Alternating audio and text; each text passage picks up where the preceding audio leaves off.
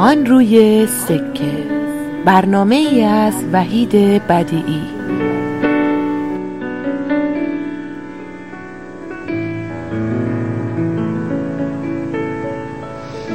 ما برای پرسیدن نام گلی ناشناس چه سفرها کرده ایم؟ چه سفرها کرده ایم ما برای بوسیدن خاک سر قله ها چه خطرها کرده ایم چه خطرها کرده ایم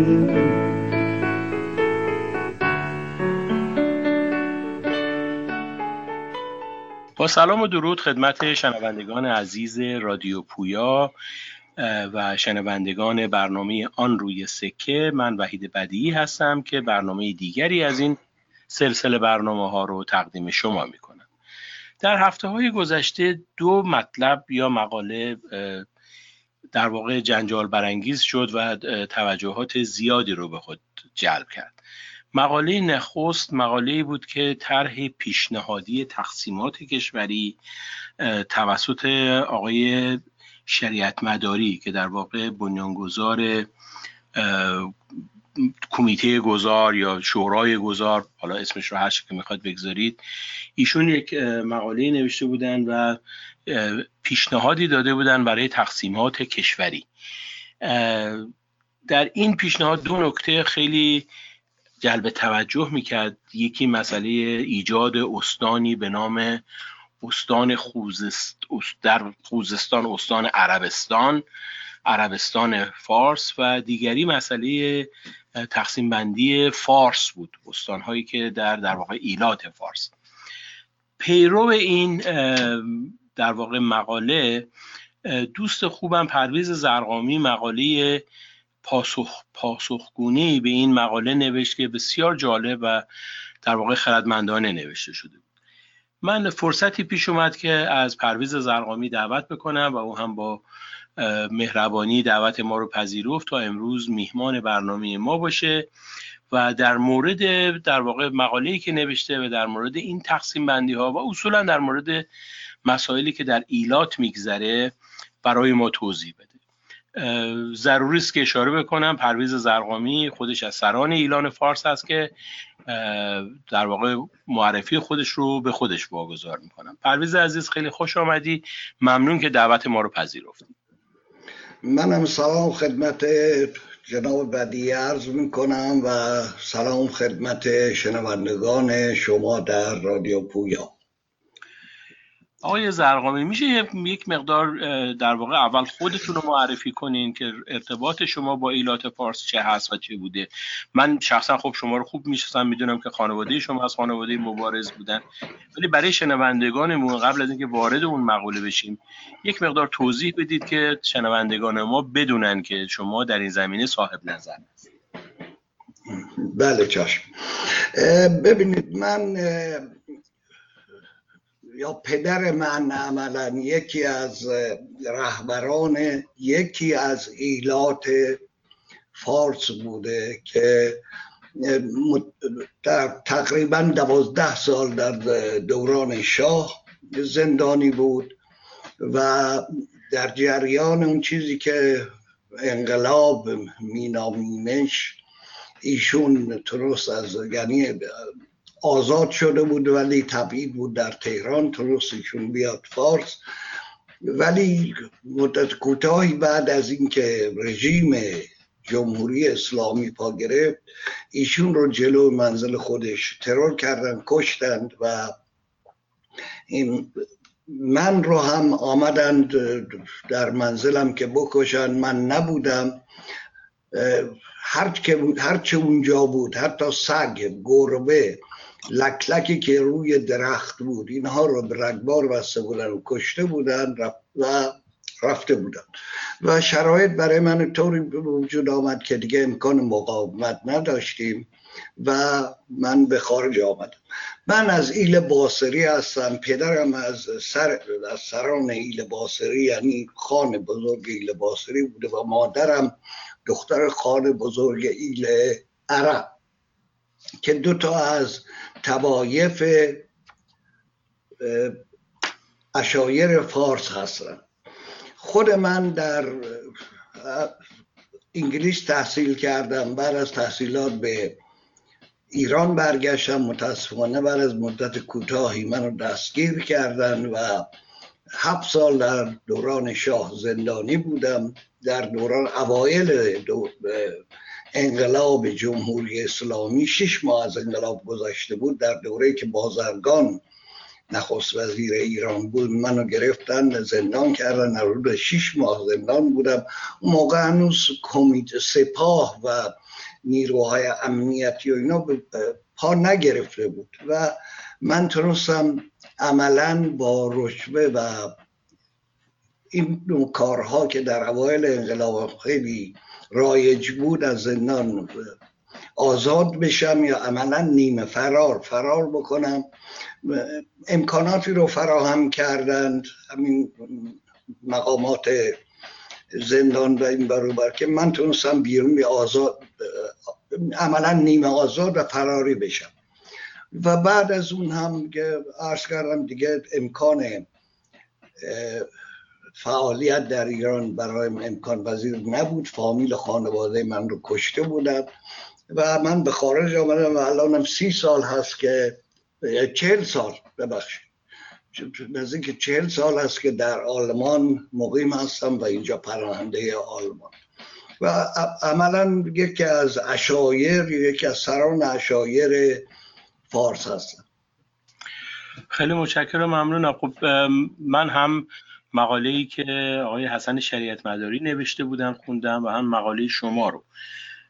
میشه شما خودتون توضیح بدید در مورد مقاله که ایشون نوشته بودن و تقسیماتی که ایشون کرده بودن که در واقع عطف مقاله که شما نوشتید خیلی ناآگاهانه و بدون شناخت از مسائل قومی ایران این تقسیم بندی رو انجام داده بودن. میشه شما لطف کنین این مسئله رو باز کنین و بگید که دلیل مخالفت شما با تقسیم بندی ایشون چی بوده؟ بله. عرض کنم ببینید از قبل از هر چیز باید خدمتتون عرض بکنم که ما ایرانیان مخالفین جمهوری اسلامی امروز باید چند اصول اساسی متحد و مسائل خودمون رو متمرکز بکنیم روی چند اصول اساسی که به عقیده من این اصول یکیش نفی جمهوری اسلامی یعنی سرنگونی یا به گورستان سپردن جمهوری اسلامی و تمام ارگانهای برخواسته از اون. دوم اینکه دموکراسی باید در ایران دموکراسی بر پایه اعلامیه جهانی حقوق بشر باید در ایران برقرار بشه. و سومین مسئله اینکه یک پارچه ایران 2500 ساله ما با تمام این مصیبت ها آرزو داریم که و می‌خواهیم عمل خواهیم کرد برای اینکه یک پارچه بمونه. اساس اصلی مبارزه ما بر مبنای اینکه فردای ایران چگونه باید حکومت بشه چگونه باید تقسیم بشه چگونه باید اداره بشه نیست. این مسائل رو باید بگذاریم برای بعد از سرنگونی جمهوری اسلامی دوران موقت حکومت موقت و بعد مردم ایران بتونن نمایندگان بر حق خودشون رو انتخاب بکنن که اون نمایندگان برن در یک جای به نام مجلس مؤسسان. در اون مجلس مؤسسان نمایندگان مردم تمام مسائل این جامعه رو تقسیم بندی کشور نوع حکومت شکل حکومت هر آن چیزی که به ایران مربوط هست رو اون نمایندگان روش بحث و صحبت بکنن تصمیم بگیرن و یک کلیتی رو به جامعه ایران ارائه بدن و بعد مردم مردمان ایران در یک رفراندوم این رو تایید بکنن و کشور به حالت عادی و اصولی بیرون بیاد. و بعد دولت ملی تشکیل بشه باز به وسیله مردم ایران نمایندگانشون که انتخاب میشن یا احزاب آنها رو نمایندگی خواهند کرد. و مملکت به صورت یک کشور عادی دموکرات مسیر خودش رو طی بکنه. در اینجا به ما به من یا آقای شریعت مداری یا هیچ کس دیگه مربوط نیست و اختیار و اجازه که به ما داده نشده که درون قبل از سرنگونی جمهوری اسلامی به جای مردم به جای مردمان ایران تصمیم بگیریم منطقه بندی بکنیم شکل حکومت رو که آیا فدرال باشه نباشه این باشه اون باشه تمام اینها رو باید به عهده نمایندگان مردم ایران بگذاریم که هنوز انتخاب نشدند. ما فقط می‌تونیم روی این سه اصلی که عرض کردم خدمتتون با هم باید متحد بشیم روی این سه اصل مبارزه بکنیم و ایران رو برسونیم به اون نقطه ای که مردمان ایران رأی بدن و نمایندگانشون کار خودش رو بکنن. الان آقای شریعت مداری آمده عملا در کار مجلس مؤسسان که انتخاب شدن از طرف ملت ایران دست برده. این نه ایشون نه من نه هیچ کس دیگه چنین حق و چنین اختیاری رو نداره نداشته و نداره. ملت ایران هنوز کسی رو انتخاب نکرده که نوع حکومتش تقسیم بندی های کشور و چگونه این باید باشد اون باید محیط زیست چگونه باشه جمهوری باشه یا پادشاهی مشروطه و و و. این اختیار رو به کسی ندادند و هیچ کس نباید در این چارچوب دخالت بکنه. هر کس در حد خودش. اینه که ایشون مقاله ایشون یعنی تصمیماتی رو ارائه دادن که این شورای گذار بعد از گذار از جمهوری اسلامی چنین حقوق و حقی رو داره که چنین اعمالی رو به پیش ببره. و نتیجتا من در اون مقاله که نوشتم که اصولا به عقیده من ایشون وارد به ساخت اجتماعی عشیرتی یا موجود حداقل استان فارس رو می‌تونم بگم. و همین سه استانی که ایشون از یه طرف تقسیم کرده رو ایشون اطلاع دقیق از این جریان ها نداره. برای همین هم ایشون آمده سه استان رو تبدیل به یک استان یا منطقه کرده وسط این هم آمده و اون خودمختاری قشقایی رو در اون جا داده بدون که بدونه که در فارس نه تنها ایل قشقایی وجود داره که بزرگترین ایل فارس هست بلکه دهها ایل دیگه هم وجود دارن که اینا هر کدوم هم لابد ایشون باید یک منطقه به عنوان منطقه خود مختار به اونها هم واگذار بکنه.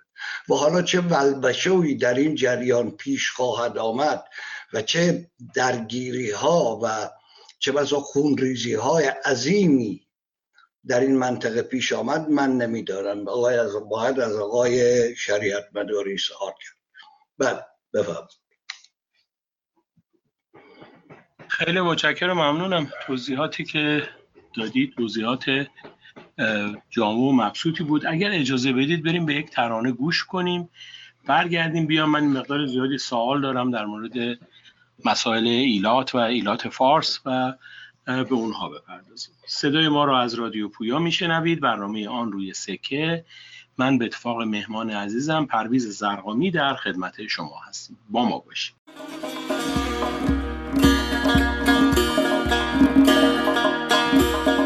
Gezin bir ömür yolla kaldı Beni efsus gelmediysen Gezim bir on yolla kaldım Beni afsus gelmedin sen Hicranın canımı aldı Hay benim derdim bilmedin sen Hicranın canımı aldı Hay hay benim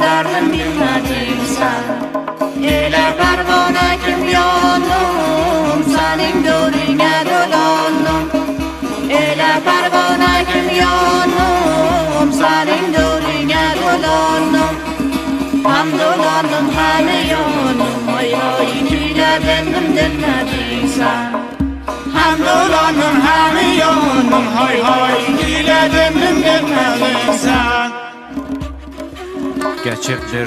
عهد شبابم تیکنب صبر و قرارم گچب در عهد شبابم تیکنب صبر و قرارم سینرب چنگ رو بابم من چون یارم جارا سینری چم برو باون نا چن یاور جارا جارا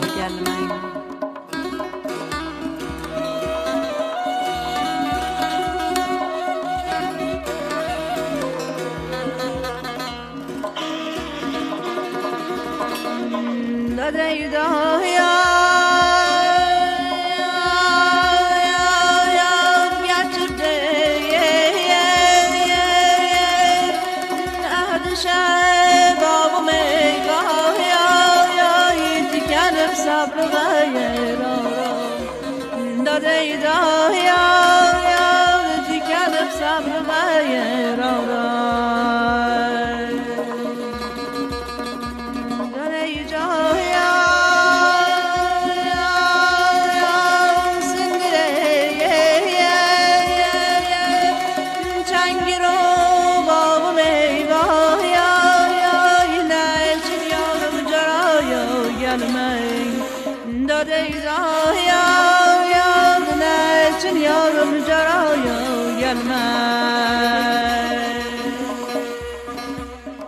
Son çekip gamler dizilip Son çekip gamler dizilip Bağrım yaradan izilip Qonlu yosh gözden sizilip Nəçin yarım cara gelmen Qonlu yosh gözden sizilip Nəçin yarım cara gelmen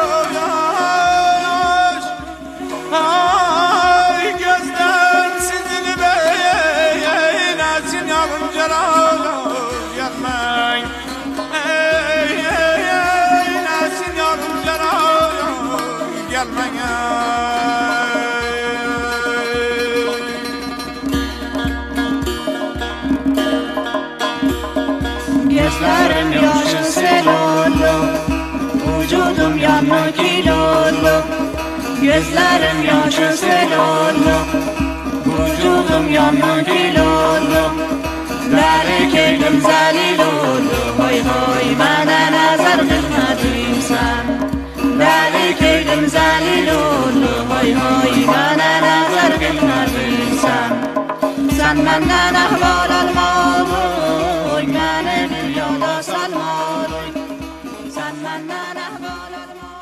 خب شنوندگان عزیز رادیو پویا و برنامه آن روی سکه من وحید بدیعی هستم که به اتفاق میهمان عزیزم پرویز زرقامی در خدمت شما هستیم. آقای زرقامی شما در مورد در واقع تقسیمات ایلاتی استان فارس در اول بحثمون یک مقدار صحبت کردید. ایلات فارس همیشه به اصطلاح تاریخچه مبارزاتی دارند و این تاریخچه مبارزاتی ایلات فارس برمیگرده به زمان صفویه و که تا کنون ادامه داره و در واقع نشون میده که ایلات فارس نسلی مبارز بودن و همیشه با تباهی ها و بیعدالتی های نظام های مختلف همونطور که گفتم از صفویه تا پهلوی اینها مبارزه کرد. میشه یک مقدار این تقسیم بندی ایلات فارس رو به صلاح توضیح بدیم. من در تحقیق کوچیک کردم به بخشی از ایلات که عرب خمسه بهشون میگن برخورد کردم و یک بخش دیگری ترک های قشقایی. این به صلاح تقسیم بندی ها و این ادغام به صلاح اتنیکا و فرهنگ ها در ایلات رو شما چجوری تقسیم بندیشون چطور است و چطور می‌بینید بله. ارز کنم ببینید این مجموعه که به نام در گذشته و حال به نام فارس استان فارس البته من در اون مقاله هم گفتم. گفتم نه اون فارسی که فارس ستمگری که بعضی از آقایان در خارج از کشور یافتند و اون رو به عنوان فارس های ستمگر. فارسی رو که من مطرح می‌کنم منطقه است که از شهرزای اصفهان شما به طرف جنوب که بیای این از یه طرف میاد به آباده می‌رسه میاد همینطور تا از کنار کویر لوت میاد تا به نیریز می‌رسه از اونجا میره پایین و میره به حد بندر عباس می‌رسه. از اون طرف هم خوزستان یه طرفشه و از مسجد سلیمان به طرف شرق تا بیاد به خلیج فارس بوشهر و بعد بره همینطور خلیج فارس ادامه پیدا بکنه تا بنادری که هست تا بیاد بندر لنگه و اینها. این منطقه رو سنتا فارس می نامیدن در این منطقه بزرگ البته بزرگترین ایلی که حرکت می کرده و الان هم مانند بقیه ایلها اسکان یافته و واقعا یک درصد از جمعیت ایل قشقایی هم الان مانند بقیه ایلات. به حساب رفت آمده ایلی ندارن و در همین دهات مسیر گیلا قشلاق خودشون و یا در شهرها و شهرستانها اسکان یافتن و کاملا هم به طور مسالمت آمیز با مردمان منطقه فارس که اسکان یافته بودند و اصلا به اشایر نبودند دهنشین و شهرنشین بودند در حال آرامش کامل و زندگی بسیار مسالمت آمیز زندگی می‌کردن در این فارسی که ما می‌شناسیم چندین ایل که ارز کردم قشقایی بزرگترینشه ولی ایلات بسیار زیادی با نام و منطقه خودشون منطقه گیلاق قشلاق خودشون وجود دارن. برای مثال می‌زنم. ما از دشمن زیاری بگیرید داریم تا سرخی لور بوی رحمت.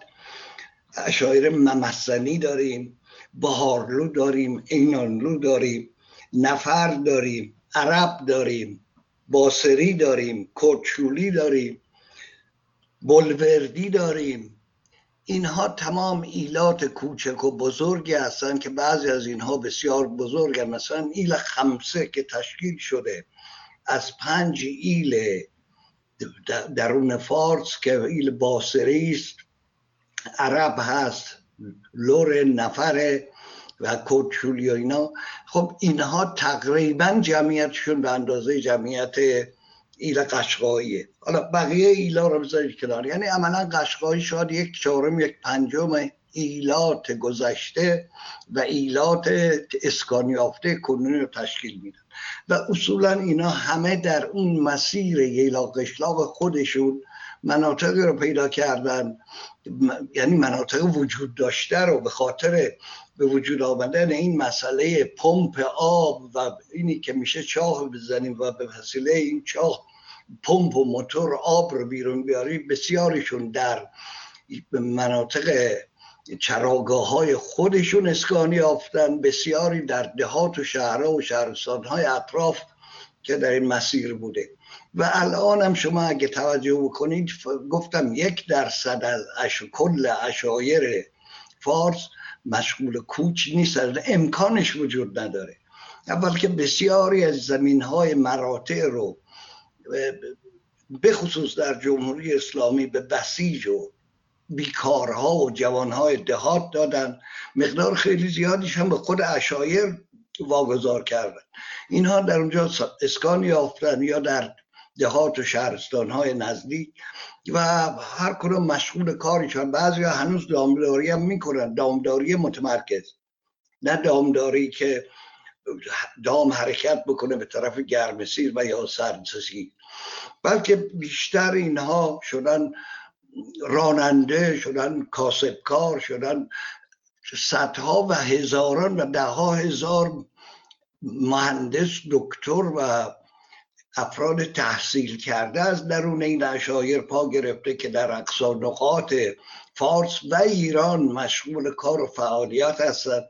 این رو باید توجه بکنیم که عملا اشایر فارس در تمام مناطق این استان فارس اسکان یافتند فرهنگ اشایری هنوز موجود است همبستگی عشیرتی موجوده ولی رفت آمد و سیستم اقتصادی اشایر عملا تعطیل شده به خاطر مشکلاتی که وجود داشته و اینه که اصولا به خاطر پیشرفت جامعه و سختی زندگی عشیرتی بسیاری از اینا به این خاطر حتی اسکان یافتن و دارن زندگی می‌کنن.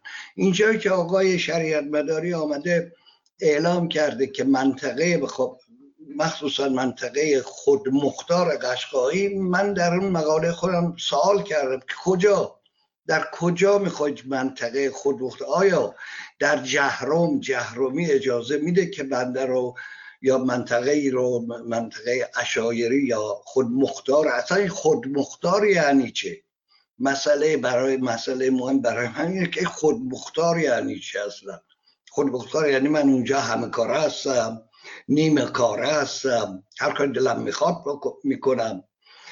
این مسائل رو ایشون باید کنار بگذاره. بقیده من مشاورین آقای شریعت مداری یا ناآگاه بودن یا انسانهایی که خیال به وجود آمدن مشکلاتی رو در حداقل در این استان فارس در جنوب ایران در سر دارن برای فردای نارام کردن و جنگ و ستیز بین مردمان این منطقه که می‌خوان یک زندگی آرامی داشته باشن و به زندگی معمولی جامعه امروز خودشون ادامه بدن. حالا اگه در مورد هر یک از این اشیره های اشایری که اسکان یافتن سوالی شما داشته باشید با کمال میل تا اونجا که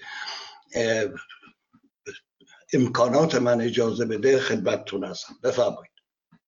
خیلی ممنونم.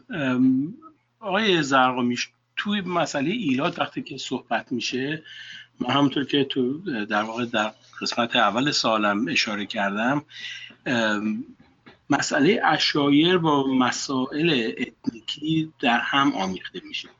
در میان عشایر عشایر فارس رو میگم.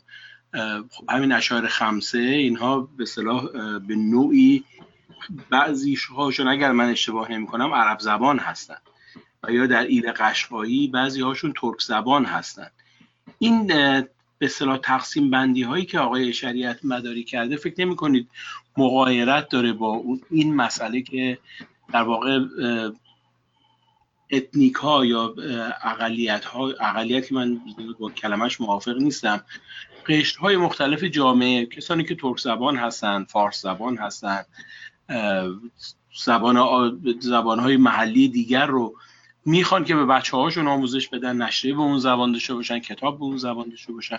خب این حق مسلم اونهاست.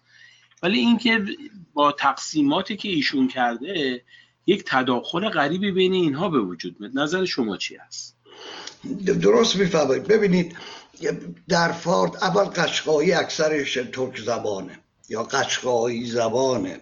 یک نوع زبان خاص خودش عرض کنم ما لور زبان داریم عرب زبان داریم. حتی در دهاتی در فارس ما داریم که اصلا ربطی به قشقایی نداره. ولی ترک زبان هستن مثل قشلاق. منطقه قشلاق سردسیر فارس. شما اگه الان اونجا برید مردم ترکی صحبت می‌کنن. یا در بسیاری از دهات و اینها لوری صحبت می‌کنن. عربی صحبت می‌کنن. شما در منطقه کربال فارس بیاید در اشایر عرب. اصلا اسمهایی که دارن عرب تگریتی عرب بنی عبداللهی. این تگریت قسمتی هم در عراق که صدام حسین هم تگریتی که بود. اینه که توجه بکنید الان مسئله اشایر و مسئله مردمان دیگر فارس مسئله این چیزی که به آقایون اسمی گذاشتن اتنیکی نیست. مسئله اینه که شکی درش نیست. آقای ولی که زبانهای محلی حتی لحجه های محلی باید اجازه داشته باشه و دولت بعدی ایران هر دولتی که کار بیاد اگه دموکراتیک دولت های دموکرات و دموکراتیک باشه باید زبان های محلی رو تشویق بکنه اجازه بده و امکانات فراهم بکنه که مردم بتونن زبانهای خودشون رو توسعه بدن. این زبانها رو پیش ببرن. گسترش بدن. ولی هیچ دلیلی نمیشه که ایشون طور چی صحبت کرده و طوری نوشته که مثل که زبان فارسی باید در درجه دوم قرار بگیره.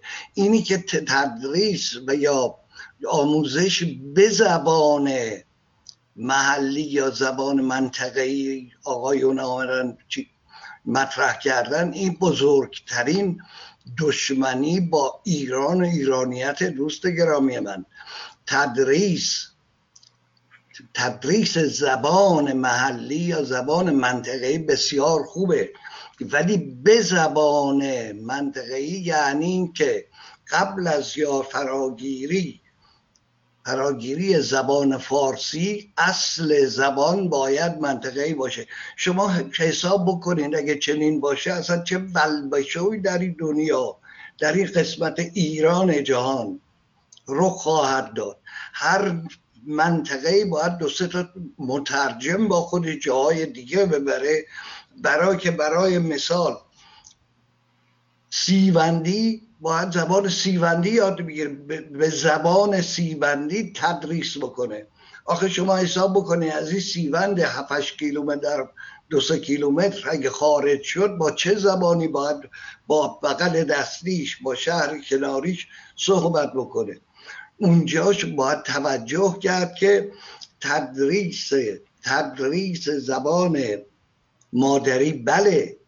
ولی به زبان مادری یعنی که اصل اساس اینه که به زبان مادریتون مدرسه برید دانشگاه برید و اون زبان یاد بگیرید. زبان دومتون میشه فارسی. پس با بقیه ایران چه می‌کنید؟ یک جامعه تبدیل میشه به یک جامعه از همه چیز و همه کس بیگانه. این مسئله رو آقایون توجه بهش می‌کنن البته که من تو مقاله نوشتم من تخصصی در این مورد ندارم. اینو با باید واگذار کرد به متخصصی زبان شناسان تاریخ شناسان و و و. هر چیزی رو به متخصصین خودش باید رجوع بهش کرد. باید به اونها سپرد تا در فردای ایران تصمیم گرفته بشه متخصصین هر رشته ای بنشیدن در اون مجلس مؤسسان مسائل رو برای کل ایران حل بکنن. آقایان یک سری مسائل رو مطرح کردن که اصلا به اینها مربوط نیست. این مسائل مربوط می شود به مجلس مؤسسان و نمایندگان ملت ایران که تعیین شدن برن اونجا و این مسائل رو در کل ایران و برای ایران حل بکنن. که چگونه ایران یک پارچه بمونه چگونه ایران در فردای سرنگونی جمهوری اسلامی. رشد بکنه. همگام بشن نه تنها با مردمان خودشون ایرانی ها بلکه با جهان اطراف و جهان کل. این مسائل دوست گرامی اصلا مربوط به آقای شریعت مداری من و یا هیچ کس دیگری نیست جز مربوط به مجلس مؤسسان و نمایندگانی که اونجا میرن بفرمایید. خیلی ممنونم. کاملا درست میگید. ببینید زبان آکادمیک با زبان به صلاح مادری این دو تا مقوله جدا از هم هست و طبیعتا همونطور که شما به درستی فرمودین اگر بخواد زبان یک ایل یا یک منطقه کوچیک زبان آموزشیشون هم با همون زبان محلی باشه به نظر من حتی حتی ما الان در سطحی از علم و دانش هستیم که بسیاری از مسائل علمی به زبان انگلیسی تدریس میشه. یعنی واقعا ترجمه کردن اونها و به صلاح برگرداندنشون به زبان فارسی شاید کار بیهوده ای باشه و خب اون ماهیت اصلیش به خاطر اینکه دنیا کوچیک شده و این در جهانی خب این زبان محلی می‌تونه زبانی باشه که برای گفتار همونطور که هم شما به درستی اشاره کردیم و هم من گفتم حق مسلم همه به صلاح کسانی که به زبان دیگری بجز فارسی تکلم می‌کنن و زبان مادرشون هست حق مسلمشون هست که اینها بتونن از مسئله آموزش داشتن نشریه داشتن رادیو تلویزیون داشتن هر نوع چیزی که در واقع اونها کانال ارتباطیشون هست بهره مند باشن. ولی اینکه بخواد به زبان یک زبان مادری در واقع بشه زبان آموزش شما قطعا بهتر از من می‌دونید. فرض کنیم شما به جامعه آذری و یا ترک ما نگاه بکنید در سرتاسر سر ایران اینا پراکنده هستن. شهر تهران بیشتر سه میلیون ترک داره. و شما چطوری می‌خواید این فرض کنیم کسی که در ترک است و در تهران زندگی می‌کنه رو به مدرسه بفرستید که به زبان ترکی آموزش ببینه و بعد در تهران زندگی بکنه. چنین چیزی نه عملی هست و نه به صلاح بغلایی و شدنی. به هر حال این مسئله خب مسائلی هستش که همواره مطرح بوده و همونطور که شما به درستی گفتید وظیفه کسانی هستش که در این زمینه تخصص دارن در فردای ایران آزاد و آباد. بعد از اینکه مجلس مؤسسان تشکیل شد مسلما گروهی مسئول این کار خواهند شد که سیستم آموزش و پرورش رو در واقع دگرگون بکنن و با سیستم مدرن و امروزی و به با پالایش کردن اون از مسائل مذهبی و دروغهایی که در جمهوری اسلامی به خورد نسل جوان داده میشه آورده بشه. آقای زرقامی من در واقع یکی از صحبت در, در مسئله ایلات داشتم تحقیق می‌کردم قبل از گفتگوی با شما به نام مهدی سرخی برخورد کردم یا مهدی سرخی. میشه, میشه در مورد مهدی سرخی که خب از ایلات مبارز بوده به خصوص در مبارز ید طولایی داشته و اعدام شده سالها پیش. میشه در این مورد یه مقدار توضیح بدید؟ بله ارز کنم که منطقه ای هست در فارس از طرف شیراز به طرف بوشهر تقریبا می‌تونیم بگیم. اینجا منطقه به نام سرخی که یک ایلی به نام سرخی در اونجا زندگی بود مهدی سرخی یکی از یاقی ها و مبارزینی بود دوره رضاشاه اواخر دوره رضاشاه که این در اون منطقه و حتی بیرون از منطقه سرخی بسیار مبارز یاقی بوده در اون دوره می‌گفتن یاقی یاقی در حساب در فارس هر آن کس که بر علیه دولت مبارزه می‌کرد به هر دلیلی حالا یا یکی از نظر سیاسی بود اجتماعی بود به هر دلیلی اقتصادی بود می‌گفتن یاقی شده. مهدی سرخی همی که از سران منطقه سرخی بود که این مهدی سرخی در اون منطقه مبارزه می‌کرد. اتفاقا خیلی هم معروف شده بود در به خصوص در خود فارس.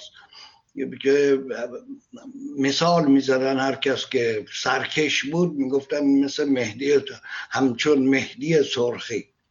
و متاسفانه که این نصیب اکثریت بزرگ این افرادم در هر طایفه که بودن شد مهدی سرخی هم کشته شد و از بین رفت. ولی اسم مهدی سرخی هنوز تا امروز هم به عنوان یک فردی که مبارز بود و مقاوم مقاومت می‌کرد مقاومت می‌کرد در مقابل نیروهای دولتی.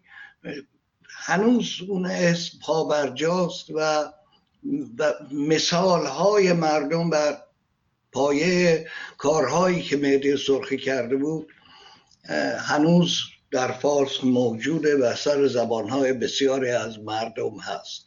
این تا حدی بود که من در مورد مهدی سرخی می‌دونم چون در دوره من این قبل از اینکه شاید هشتاد سال پیش مهدی سرخی هفتاد و پنج هشتاد سال پیش کشته شده. بعد. به هر حال برای شنوندگانمون این توضیح رو ضروری می‌دونم که ایلات فارس همیشه در مبارزات علیه ظلم و ستم پیش قدم بودن و همیشه یکی از به صلاح مشکلات دیکتاتورها در تاریخ کشورمون برخورد با ایلات بوده که آزادی خواه بودن و می‌خواستن که در واقع به صورت دموکراتیک زندگی آقای زرقانی خیلی ممنون و متشکر از اینکه وقتتون به ما دادین. به پایان وقت برنامه می‌رسیم. اگر مطلبی ناگفته مونده و بحثی هست که من به اون اشاره نکردم میکروفون در اختیار شما هست که این بحث رو به پایان ببریم. من در آخر فقط اول من هیچ امید ندارم که جریانی که آقای شریعت مداری به وجود آوردن این شکست بخوره که در هر حال این یک مخالفت و یک دشمنی با جمهوری اسلامی است که نظر همه ماست. ولی من تقاضایی که از این آقایون دارم اینه که یک کمی با درایت یک کمی با ایران بینی و مقدار زیادتری با حفظ تمامیت ارزی این کشور به پیش برند دست بردارند از این صحبت های منطقه به وجود آوردن و اختلاف برانگیزی که درون مردمان ایران به هیچ وجه نیست و یه عده از سیاستمداران به خصوص خارج از کشور این رو به علم کردن برای پیشبرد نظرات یا سیاست های خودشون و من چندان اعتقاد ندارم که حتما از کشورهای خارجی هم نشأت می‌گیره کارشون ولی چنین به نظر می‌رسه که ممکنه در این جریان کشورهای خارجی هم سوء نیت داشته باشد. مسئله ما اینه که دوستان گرامی ما در ایران یک دشمن داریم و اون جمهوری اسلامی است. مردمان ایران چه اشایرش چه دهنشینش چه شهرنشینش هیچ دشمنی و هیچ اختلافی با هم ندارن. این مسائلی که این قوم به قوم دیگر ستم کرده یا قوم تراشی ها ما را به جایی نمیرسوده. آب در آسیاب جمهوری اسلامی ریختن است. دست بردارند آقایون بیایید یک پارچه تمام ما هیچ کس و هیچ منطقه هم به تنهایی نمی‌تونه این جمهوری اسلامی رو از شر جمهوری اسلامی خلاص بشه. ما ملت ایران مردمان ایران و دست به دست هم بدیم. بر این سه اصلی که عرض کردم یک نفی کامل این جمهوری برقراری دموکراسی بر پایه اعلامیه جهانی حقوق بشر و حفظ تمامیت ارزی ایران. این سه اصلی است که اکثریت بزرگ ملت ایران اگه فردا امروز سال درون ایران از مردم سوال بکنید سه اصل اساسی است که مردم بهش اعتقاد دارن. با این سه اصل بیایید دست به دست هم بدیم با هم به هم بپیوندیم. نه من سوار شما نه شما سوار من نه من به شما بپیوندم نه دیگری به من. به هم بپیوندیم دست به دست هم بدیم. یک تشکل بزرگ سراسری برای ایران به وجود بیاریم که شر جمهوری اسلامی رو بکنه و جامعه ما رو به طرف بهروزی و پیروزی برسونه. یک پارچه ایران میمونه. کسی نمی‌تونه ایران 2500 ساله رو تقسیم بکنه. معذرت می‌خوام این رو بگم. پنیر نیست که هر کس کاردی داره از وسط قاش بزنه. این مملکت 2500 سال دوام آورده. بعد از من و شما و دیگران هم دوام خواهد آورد. یک پارچه به همت همین ملت. عرضی ندارم. خیلی متشکرم و ممنونم. از شنوندگان عزیز رادیو پویا هم. خداحافظی می‌کنم با آرزوی روزها و شبهای خوب و با آرزوی پیروزی ملت ایران.